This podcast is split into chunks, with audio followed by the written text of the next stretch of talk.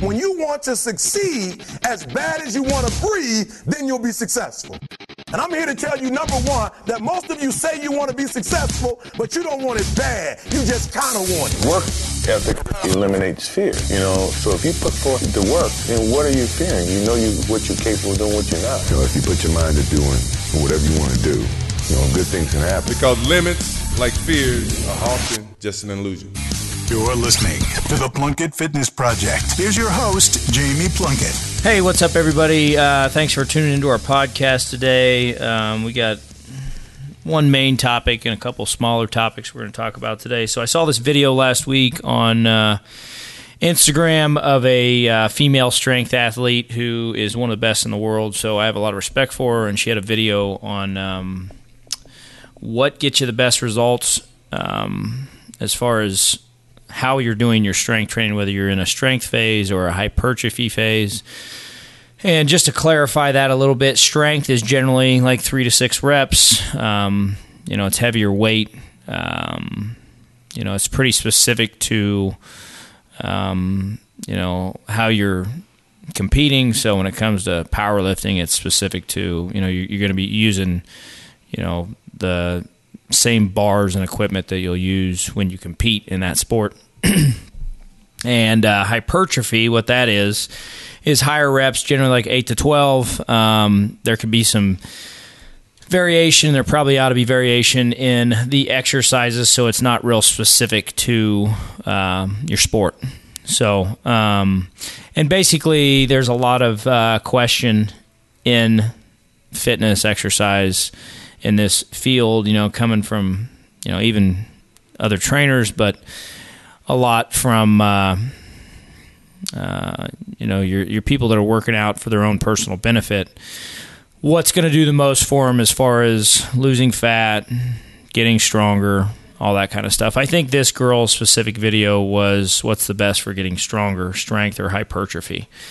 And what hypertrophy stands for is muscle growth. So you got two different words, hypertrophy and atrophy. So, you know, we probably hear the word atrophy more often because it has to do with our health. So a lot of times when somebody's health is declining, you know, there's muscle atrophy. So they may talk about that in a medical sense. But so hypertrophy means muscle growth. So the muscles are getting bigger. And then strength just refers to you're able to lift more weight, basically. So the question is, which one's better to ultimately get stronger? The obvious answer you would think would be strength phase. But it's really both. So, you know, if depending on how big your muscle is, just where it is currently, it can only get so strong. And then once you maximize that potential, the potential of that muscle at that size, you're going to have to put on more muscle to get stronger. And we really do a combination of hypertrophy phase training and strength phase training with our clients for the most part. We'll peak them maybe once or twice a year, which that may even be more often than what they need, to be quite honest. We like to peak our clients, which what that means is basically we're going to max them out and figure out what their maximum potential is.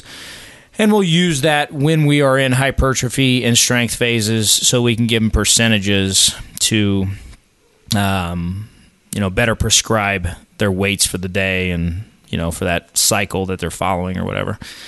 But basically the answer to which one's better is you need both. So, you know, they both have meaningful purposes. So, you know, to get stronger and to increase your numbers, you're going to have to go through a strength phase to basically train your CNS, your central nervous system, and to strengthen the muscle. But once you tap that potential out at that muscle size, then, like I said, you're going to have to put on more muscle. Yeah. What you're going to do through, you're going to gain more muscle through hypertrophy rep ranges than you are strength rep ranges, which, like I said, hypertrophy is about 8 to 12. You know, and like we always talk about, doing compound movements, the things that target the most muscle tissue, using full range of motion, which is going to target the most muscle tissue, you know, versus half range of motion or whatever. is going to give you the most bang for your buck, basically, when you're doing this stuff. So you need a little bit of both. And even when your goal is fat loss and, you know, changing, you know, body composition and the way you look, you also need a little bit of both. Because if you're always in a hypertrophy phase, then eventually you're going to continue doing the same thing over and over again. And basically what exercise is, exercise science, I guess you might say, is it's like a science experiment. So you apply, you know, a stimulus to your body, and then you're going to get an adaptation. And if you don't change that stimulus, at some point your body is going to say, okay, I've already adapted this. I don't need to change anymore. Right, right. Which you see very often, you know, if you go to, you know, the gym down the street, and, you know, you see the guy who runs on the treadmill for a mile, then he goes and does dumbbell chest press, and then he goes and does curls, and he always uses the same speed on the treadmill and the same weights on his chest press and his bicep curl. And you'll notice the guy doesn't change over a 10-year period. So the reason that is because his body adapted to that stimulus, you know, 9.5 years ago. Right. So that's why both phases are extremely important. And you need to constantly be changing that stimulus. So, you know, it doesn't need to be anything drastic, but generally what we do is we'll increase weight every week. With individuals that aren't as strong, then we may increase their reps. You can also alter their rest periods between sets. So the muscle either recovers more or recovers less.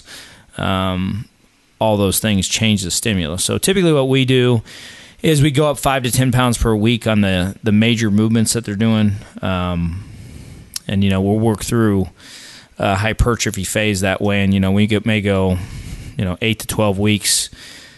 While we're doing that, we'll have we'll deload every 4 weeks or so where we basically give them a break and, you know, we either reduce the weight or reduce the total volume, which is the amount of work. So we'll do, you know, half the reps or whatever it may be. But it basically gives their body a break and a chance to catch up. So when you lift weights, you're applying a stimulus to your body and you're breaking it down. So you're basically digging a hole. And then when you rest over the next week or whatever it is, between those muscle groups, obviously you're going to train more than once a week, your body's going to go in there and fill those holes in and repair that muscle tissue, and it's going to get bigger and stronger over time. Yeah. So it's interesting, man. It seems like there's so much going on here as far as all of the different variables that you're discussing that from my limited background, I knew, oh, well, if you wanted to tone, you lifted more reps with less weight. If you wanted to bulk up, you lift. That was the dumbed down version that I was taught, like as a high school kid playing football and, you know, having no direction. But what I wanted to ask you is there, like you're talking about the system that you guys use, giving the body a break after 4 weeks. Is there a name for the system, or is it something that proprietary that you've developed just through your own experience, or is it a combination of different things that you're using? Like, where does is there somewhere where people could find out stuff? I mean, I know information's everywhere, but it seems like there's a lot of misinformation places. So is there somewhere that you could point people to if they were, you know, if they're not in Kansas City and they're not going to come here and, you know, train? Is there a place where they can sit there and find out, you know, I should be doing X amount of reps with X amount of my, you know, my max weight for 3 weeks, and then I should do this to, you know what I mean? Or is that just something that they kind of have to wade through all this information and figure out on their own? Does that make sense? Yeah. I mean, well, you know, there's a reason why it's a career. Right. So, I mean, it's, you know, it can be complicated, but in its most basic sense, yeah, you can definitely Google it. You know, and you're basically just you're going to Google, you know, resistance training programming. Right. You know, common one's linear periodization, which is basically what I just said with what we do. We'll go up every week and wait. Okay. So linear periodization just means it follows a linear process of we're going to go up 5 pounds a week for 12 weeks. Right. You know, right. And it's usually I use percentages, but you can basically get an idea, you know, what reps you should be using by your percentages. And, you know, most of the time you should be trying not to fail. So, you know, generally what we'll do is we'll start with 8 to 10 reps at the high end, or at the, I guess the low end, you'd say, at the beginning of our cycle. Mm-hmm. So when we start somebody back over and we're doing 10 reps, we're usually doing multiple sets, so maybe 2 to 4 sets. And we'll follow that, you know, maybe up to 70%. We usually jump 2% a week, so 2.5. So we'll go 70, 72.5, 75. Gotcha. You know, which I just messed that up. We start at 60 rather. So 60, 62.5, 65, 67.5, 70%.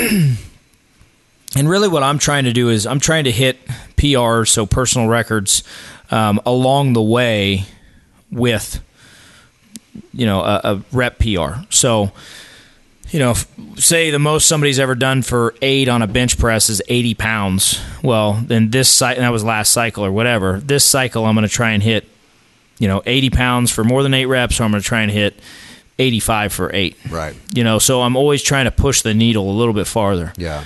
So generally we'll start at 10 reps at 60%, and we'll build that up to maybe 67%. So we'll have 4 weeks of 10s. And then we'll usually go about 70 to, you know, maybe 77, 80% at 8 reps. So when we're getting close to that, so we're getting close to 67, 70% in the 10 rep range. That's, you know, getting close to a PR there. We should be. Yeah.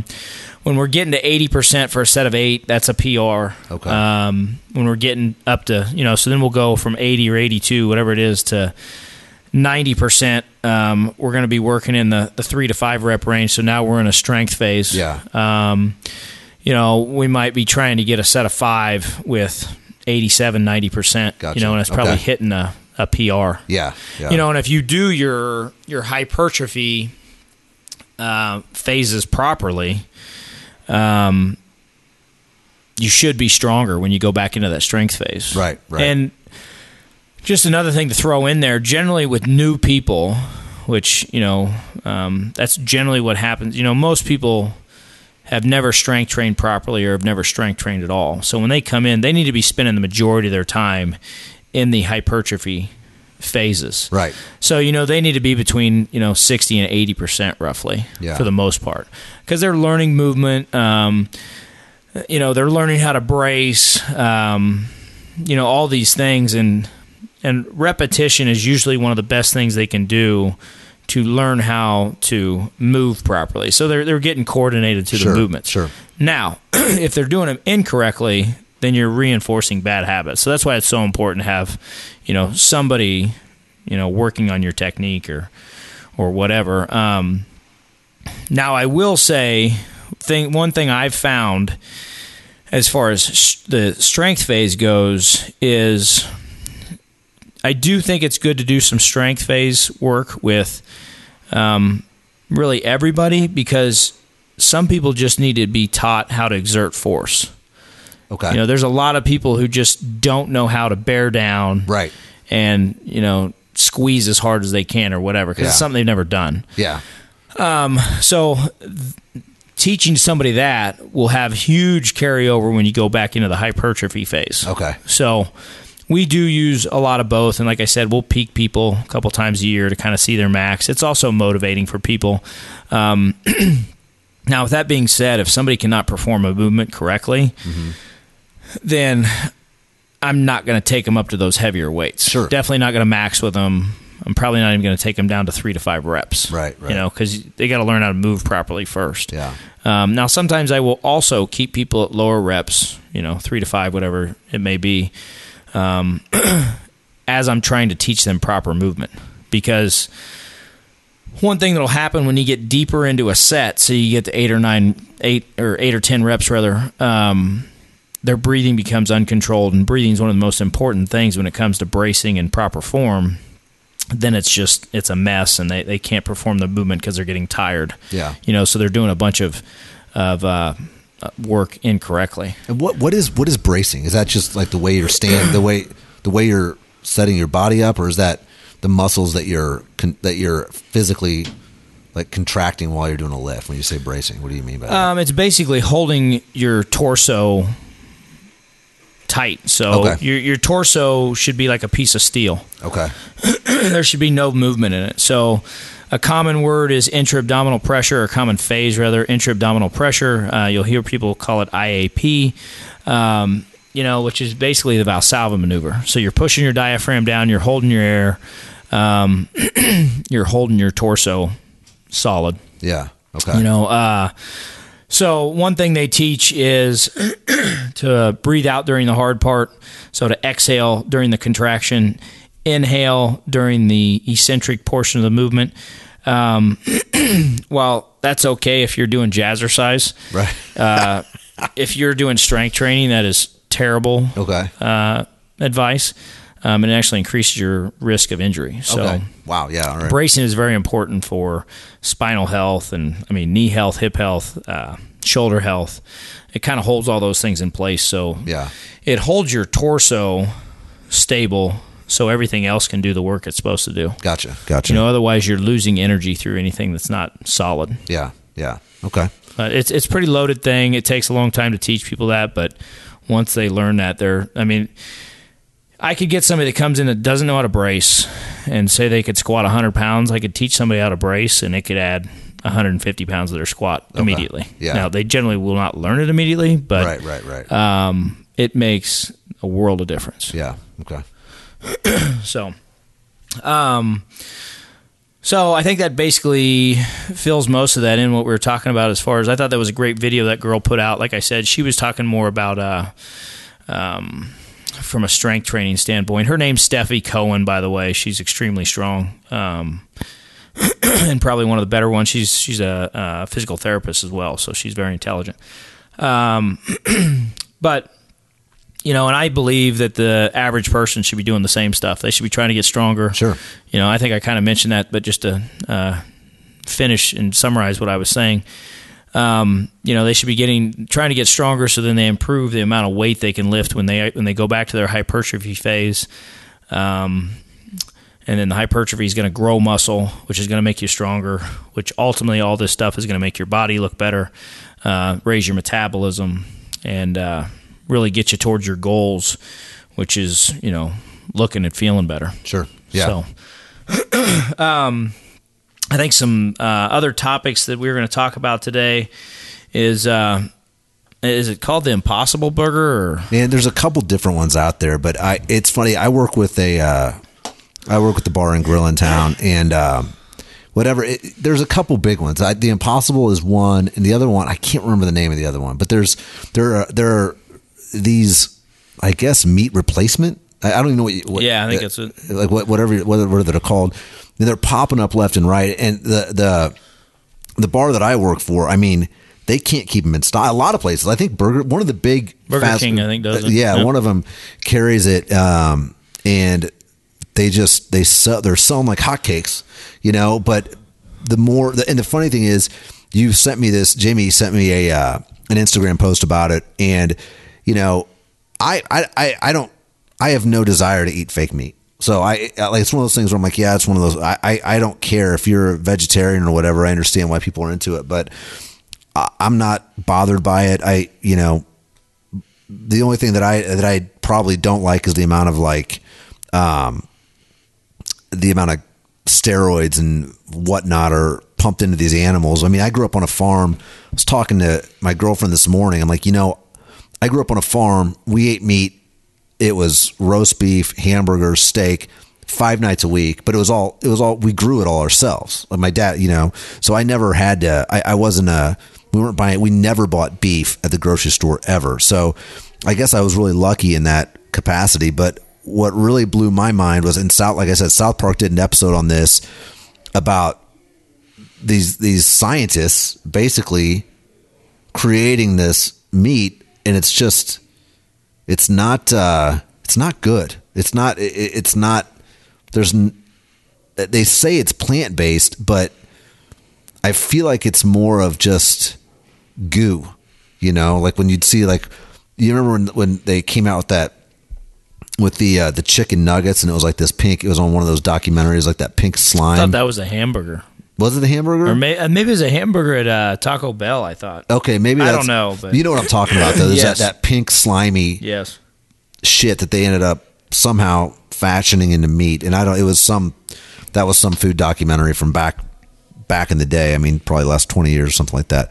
But yeah, it's just what's starting to come out is what they're pumping into these Impossible Burgers. And James, do you know, like, what struck you about that? Well, I mean, I don't know what they put in it. I follow a guy on Instagram. His name's Sean Baker. He's an MD. He's got a book called The Carnivore Diet. I've been following for quite a while. He's a carnivore himself, so all he eats is meat. So he's constantly putting out information about, you know, all things that are basically wrong with the message we're given about eating, nutrition. And, you know, it's basically dog food is what it is. You know, it's just, it's, you know, anything that's made in a facility, a factory, whatever, is not good for you. You know, we should be trying, anything we eat should be, you should be trying to get it from its most natural source. Right. You know, meat, vegetables, rice, oatmeal, fruit, eggs, right, fruit, yeah, all that kind of stuff. You know, when it's been processed in a factory, they're adding shit to it. Yeah. The less steps between whatever that was and the time you eat it is the better. Like I said, for me growing up, it was ideal. We'd hire the butcher. He came out twice a year, and however many, you know, everybody in my family would buy a side of beef or whatever, right? Yep. So there was zero. The only step between us was the butcher, and all that guy did was literally butchering meat. And, you know, I really took that for granted as a kid because I just didn't know any better, but now it is, and that's what you hear a lot of people that are growing their own, you know, whatever you can do on your own. But yeah, I just, it's freaky what people are willing to put into their bodies, especially. It's like, man, you don't know what's in this stuff. And it's kind of like the vaping thing almost. It's like, yeah, it's not cigarettes, but you don't know what it does. It hasn't been in existence long enough to know what the long-term effects of it are going to be. You know, so it's just I don't know. It's a weird thing to be doing in the name of health, I guess. You know. Well, I mean, I think you can look at the effects of all this crap if you look at how much obesity, diabetes, heart disease, cancer, all these things exploded. You know, since we started consuming more and more processed foods, which I'd say is, I don't know, probably 70s or 80s. Yeah. You know, and. You know, the disease rates have exploded, but, you know, and you can research that stuff online. I remember there's one I read, and I think I probably mentioned this before. I imagine I tell everybody this story. I read years ago about, I think it was Japanese women have a breast cancer rate of like 4% with their native diet. And within... I want to say months or years of adopting an American female diet, they match our rate of, you know, the American female's rate of breast cancer, which I think is 40%. So, you know, and I think this is something Sean Baker's posted a lot too. He's the carnivore, the guy that I mentioned earlier. I think Japanese have the longest, lifespan, and they consume 1.5 pounds of meat a day, which is also the highest average consumption of meat a day in the population. Right. So, yeah, I mean, I think the information's out there if you look for it, but the problem is, just like with exercise, you know, there's so much misinformation out there, and yeah. And, you know, people trying to make money on our, I guess, misfortune. Yeah. Yeah. I mean, that's the... But a big thing on all this... let's see. I'm trying to find it here. A big thing on all this fake meat, basically, and like soy and... what are some of the other ones? Soy. Soy is the big one, yeah. I mean, like pea protein and all this bullshit. The amount of estrogen. So soy is a big one with estrogen. I don't know if any of the other ones, but I know that's something they've found with the... So here's one right here. The Impossible Whopper has 44 milligrams of estrogen, and the Whopper has 2.5 nanograms of estrogen. Wow. That means the Impossible Whopper has 18 million times as much estrogen as a regular Whopper. Is that a lot? They also compare the level of estrogen in the Impossible Burger to soy milk, which I just mentioned. Let's see.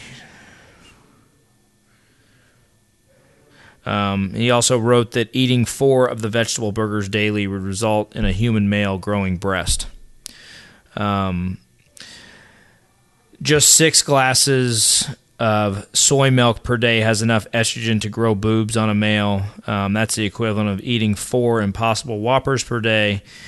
You would have to eat 880 pounds of beef from an implanted steer to equal the amount of estrogen in 1 birth control pill. So... you know, you mentioned the chemicals and the hormones earlier. It doesn't even hold a candle to this crap. Yeah. And what's funny about that is I read a story about that as well years ago. I was still at Lifetime because I remember I was sitting in the cafe when I was reading this. There was a guy, he was probably 60. He had some form of cancer or whatever, and he... so I think he went into remission, and then at that point he's like, all right, I'm going to start eating real healthy and all this stuff. And he started drinking soy milk, and he was drinking up to a gallon a day. Oh, geez. Yeah. He started having emotional mood swings, crying. He grew boobs, all this stuff. Doctor could not figure it out. Yeah. This went on for a couple years, maybe a year. I don't know. Went on for a while. And then what he did was he's like, all right, well, I'm going to cut out the soy milk. Everything went away. Boobs went away. Mood swings went away. Crying, emotional, all that crap went away. But yeah, it's been known for a long time. This estrogen stuff, it's just these, vegetarians, vegans, they, and probably major media, they block that from getting out there. Right. So, but...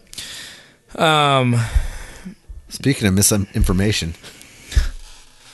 Yeah.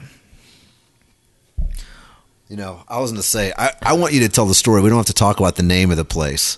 We had talked about this before, but we didn't say we were going to talk about it today. But I think that it's a good story. So this time of year, I'll go ahead and share. I'll tell you what I told Jamie when I was coming in here. So there's a product that started getting advertised last year, I guess. It's pretty new, right? The mirror. The mirror. Is that what you're talking about? Yeah. And so it's one of those things where... I don't know shit about this stuff, and I haven't. And that's what's been so interesting about doing this with Jamie. And I want, if there was anything I could do, it would just be to let people know the reality of it. And I told Jamie this earlier. I feel like every industry is like that. Like when you look behind the curtain and you see how things really are versus how they're portrayed in advertising and media and whatnot. I feel like it could be the insurance industry. I work with a guy that's an insurance broker, and things I've learned about, it's the same. It seems like it's everywhere, but with this, it's your health, and there's all these emotions tied to it and everything. But Jamie had mentioned on a podcast, I don't know, a couple months ago about this mirror thing or whatever. I'm driving. I was on Facebook today, and a guy that I know, and I don't know him super well. He's a super nice guy, but he made this long post, and he had gotten himself up to 400 pounds, I think. And, he started working on his diet in November, and he's down 25 or 30 pounds, something like that, since November, which is great. Good for him. But the thing that caught my attention was that he had ended up getting he got this mirror. He got this mirror thing, and he's like, oh, it's so, it kicked my ass. I'm so pumped about it. And all I wanted to do, I feel like I just came in here, and Jamie's just everything he said makes sense on this podcast, but it's all shit that I didn't know, and it's stuff that you have to dig to find the truth. And this is one of those things where I wanted to reach out. I mean, I'm not going to do this because I don't know him well enough to reach out and say, and especially he's just bought this thing, and I know it's not cheap, so I don't want to be like, look, bro, how much is one of those things? Dude, I have no idea, but it's technology. I mean, it's got to be. I need to start selling some stupid shit like that. Yeah, let's look. I am interested to know what it. But I'm curious. I wouldn't do that. I know you would. I need to do it in an industry they don't care about. Yeah, but that's. You look at things like the Peloton bike, and now there's a million different bikes that are knockoffs of it, and all this shit. And you look at it, and it's like, dude, there is, and again. I probably didn't notice this before. I never thought about it. But when, you know, what Jamie said is like every time you see a fitness model pimping this shit out, they're leading you to believe that these people got these bodies by doing by using the equipment that they're promoting, when in reality, their job is to look like a fitness model. So they're doing all the shit that Jamie talks about as far as the diet, the exercise, but there's always weight training involved, always, but they don't ever say that. So how much? $1,500 bucks? Jesus Christ. Oh, I hit my head. I hit my head on a shelf. Wow. Holy. Hey, or you can pay as low as $42 a month. Oh, which is even worse. God, financing this shit. Are you kidding me? Get it together, America. Jesus Christ. Oh my God, dude. Oh my God. Anytime I see things that are not like, I don't even know, that are not houses or cars that be like, yeah, you can buy this mattress for $30 a month. I'm like, are you kidding me, bro? Like, all right, we're off topic. But anyway, so I saw it, but it's this time of year. Jamie had another story about a new client of his that came in, and he told me this before, but this time of year, you know, everybody's doing it. Look, I'm doing it too. I'm starting to work. Jamie's going to get my fat ass in shape this year. I'm pretty excited about it. And so I'll be telling those stories too. But you know, you see all this stuff, and everything that I listen to Jamie beat the drum about, it's amplified by 1,000 this time of year because everybody's doing this stuff. But Jamie, talk about your new client. And obviously we don't need to name the chain, but this gal had been working at 4 years. She'd been going to a place that markets itself as a strength training. Do they say they're strength training? Well, yeah, they do, because a friend of mine does it and she loves it, and she's like, "Well, we do weights and stuff like that." I'm like, "Well, you know, of course now I'm like I'm the guy that's like, well, I don't know if like, you know," and this girl I do know well enough to be like, "Well, you know, if you're happy, you know, whatever." But this story right here is what lets me believe that Jamie actually does know what he's talking about. So yeah, well, I mean, I've had this happen, you know. I've had this happen more times than I can count over the years. But I had somebody come in and, you know, with best intentions, so nothing against the individual. And she's been, you know, working out. I mean, quite honestly, if you're working out, I mean, you should be getting stronger, right? You know. So she's been working out for 4 years at this place, and she couldn't do just some normal movements on day one, and she was a hard worker, you know, and she was doing, you know, what I was telling her to do. She just didn't have the muscle endurance. Yeah, so this is no fault of her. No, not at all. Not at all. This is more of this is on the industry. This is on this chain. Yeah, and I mean, my thing is I could tell you 5 stories. My thing is with that is you're not a fitness business at that point. Yeah, yeah. You're not making people better. You're essentially a 6 a.m. or 9 a.m. nightclub. Right. You know, I mean, all you got to do at that point is start serving drinks. Right. So what was the other one I was thinking? I had another one. What was it? I know I had one years ago. I had a couple come in, and they'd been working with a trainer. So, I mean, it's really just industry-wide. Yeah. But they'd been working with a trainer for 18 months. Yeah. And day one, when they came in, they didn't know how to squat. Wow. And I mean, I think maybe we have talked about this before, yeah, but, I mean, I live every single day thinking I could get fired by every single one of my clients. Right. I think that to this day. Right. If I'm not living up to my end of the deal. Yeah. And dude, these people that provide these services aren't living up to that deal ever. Right. And people just continue to pay them. And it's just, it's just mind boggling. So I remember my other story. There was a lady, and I heard this story from one of my other trainers. There's a lady that, she does, jazzercise and yoga, I think. And then she just started strength training with us 3 or 4 days a week. And she said to one of my trainers, she said, "You know, I have a social life too. I can't be working out, you know, 7, 8 times a week, whatever it is." And I said to my, he was telling me the story, and I said to my trainer, I go, you need to set her straight and let her know that jazzercise and yoga is not working out. Right. Those are social. Right. It really, I mean, that sounds funny. I'm not being funny at all. Right. That's social. Yeah. Because you're not getting exercise. You're not getting adaptation out of that. Yeah. Which to me, that's the whole reason you exercise is to get your body to adapt to what you're doing. Yeah. So you get in better shape. So that was, and it's just, this industry is just such a shit show that people don't even know they're getting screwed over. No, they don't. And they've come to accept this shit. Yeah. You know? Yeah. Most of it's ignorance. And like I said, if you're strictly a layperson or you're on the consumer end of this shit, there's no way. You have to seek this information out. That's the thing. And it's easier now with the internet. Obviously it's easier to get this stuff out there. But I mean, we have been so bombarded with the cardio thing is the easiest one to point to. There's the idea that that's how you lose weight. That's how you, and once you hear the basic science behind it, then it's frustrating even for me. And this is not how I make my living.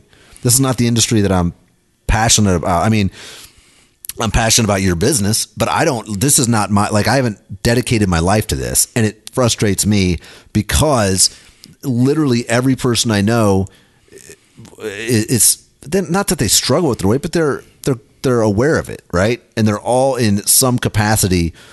They're being taken advantage of by, it sounds like the system, but like for real, like the system or by just public perception, whatever you want to call it. They're just being, we're being lied to 24/7 about this stuff. Yeah. By multiple sources. And it's frustrating. That's all. Well, I think we said this last podcast, healthy people don't make people money. Right. So if they would get you results and teach you how to keep results, then, it wouldn't be a billion-dollar industry or whatever it is. Right. But there was something I was thinking about there. I was going to mention two things. One of them was I sent you this ad on Instagram. I know what it was. It was controlled breathing and cardio, which I'll come back to that. That makes no sense, but it makes sense to me. So there's this thing called ARX Fit. I saw that. Yeah, like complete horseshit. Turn your passion for health, fitness, and biohacking, which... biohacking, like, run the other direction. Dude, anytime people say, they call it growth hacking in social media. Fucking growth idiots. Hacking. It's like, well, there's no such thing. Into a profitable business. So this is, whacked your head a few times. This is targeting personal trainers. Introducing ARX, a new technology that can launch your fitness career and help you level up your current one. What is ARX? It's a full week of exercise in 8 minutes. Oh, Christ. 8 minutes? Is that even possible? Yes. You are so full of shit. And then they talk about, their spiel of bullshit. But, I mean, who the fuck believes this crap? Dude, you've heard of the 4-Hour Work Week, right? I have, and I have a lot of respect for Tim Ferriss, who wrote that book. I do too, but it's a little misleading. Yeah. And I guess he's got a book called The 4-Hour Body or something. My cousin texted me about it. 4 minute, I think. It's something maybe like that. Minute. And I was just, my cousin actually texted me about it. He's like, hey, have you heard of this? I'm like, yeah, I like Tim Ferriss, but I get what he's saying, but I also am like, look, you got to put in time to get better at anything. I'm not saying that you work smarter. Yes, obviously, optimize your shit, get your systems in place and go to town, but don't expect anything of any relevance to occur with 4 hours of a week put towards it, Yeah. He says the 4-hour work or the 4-hour body is what this is called, I think. Yeah, that's it. Which there's nothing wrong with that. Yeah. I'd have to read it, but yeah. So my other thing is, and this is just kind of general advice to anybody listening that isn't come to the gym. You'll definitely hear it if you come in here. When I talked about bracing earlier and breathing, a common problem that all these frauds have, common theme they all have is they want to do cardio and weights at the same time. Right. Pick one. You can't do both. Because the problem is, for example, the business we were talking about earlier, I'm not sure exactly how it works, but they're on treadmills, they're on row machines, and then they're lifting weights. Right, right. Do you know if it's one after the other or how it goes? I don't know anything about how they... Well, I'll pick on CrossFit for a minute. I know they will like run a quarter mile and then do deadlifts. Right. I mean, if you asked me how to fuck up somebody's back, yeah, that may be how I would do it. Yeah. Because you have to have controlled breathing. If your breathing is erratic, then you can't brace, and if you can't brace, then your technique is improper and you can hurt yourself. You know, so I mean, number one, your risk of injury is much higher. Number two, you're not putting the stress in the muscle and making it grow. The stress is going to go in your joints, in your spine. Yeah. You know, so if you're doing this stuff where you're sweating your ass off and you're breathing heavy for a whole hour and you're doing weights with that, you're doing it wrong. Yeah. You know, and that's what a lot of these places advertise is their whole theme is you're going to walk out of there sweaty and tired and it makes you feel good, yeah, like you've done something. And I mean, they're basically, I say this all the time, but it's just physical activity. It's like a PE class. Yeah. You know, and it's just wrong, and the fact that they've gotten away with it for so long and they continue to get away with it is what drives me crazy, because you know they're stealing people's money. Yeah, but I think that's probably everything we have for today. Yeah, I'd say so. So I'll let Ryan tell you what to follow and all that stuff, but thanks for listening, guys, and we'll see you next time. Yeah, thanks for checking it out, you guys. You can check out the website is plunkettfitness.com. You can follow along on Instagram at @Plunkett_fitness. If you like this, tell a friend about it. Jump on iTunes or Apple Podcasts, I guess it is now. Rate, review, comment, subscribe, all that kind of stuff. Thanks for listening, guys. We'll talk to you soon. Thank you for listening to the Plunkett Fitness Project. Please share with your friends, subscribe, rate, and review. For more info, visit our website, plunkettfitness.com.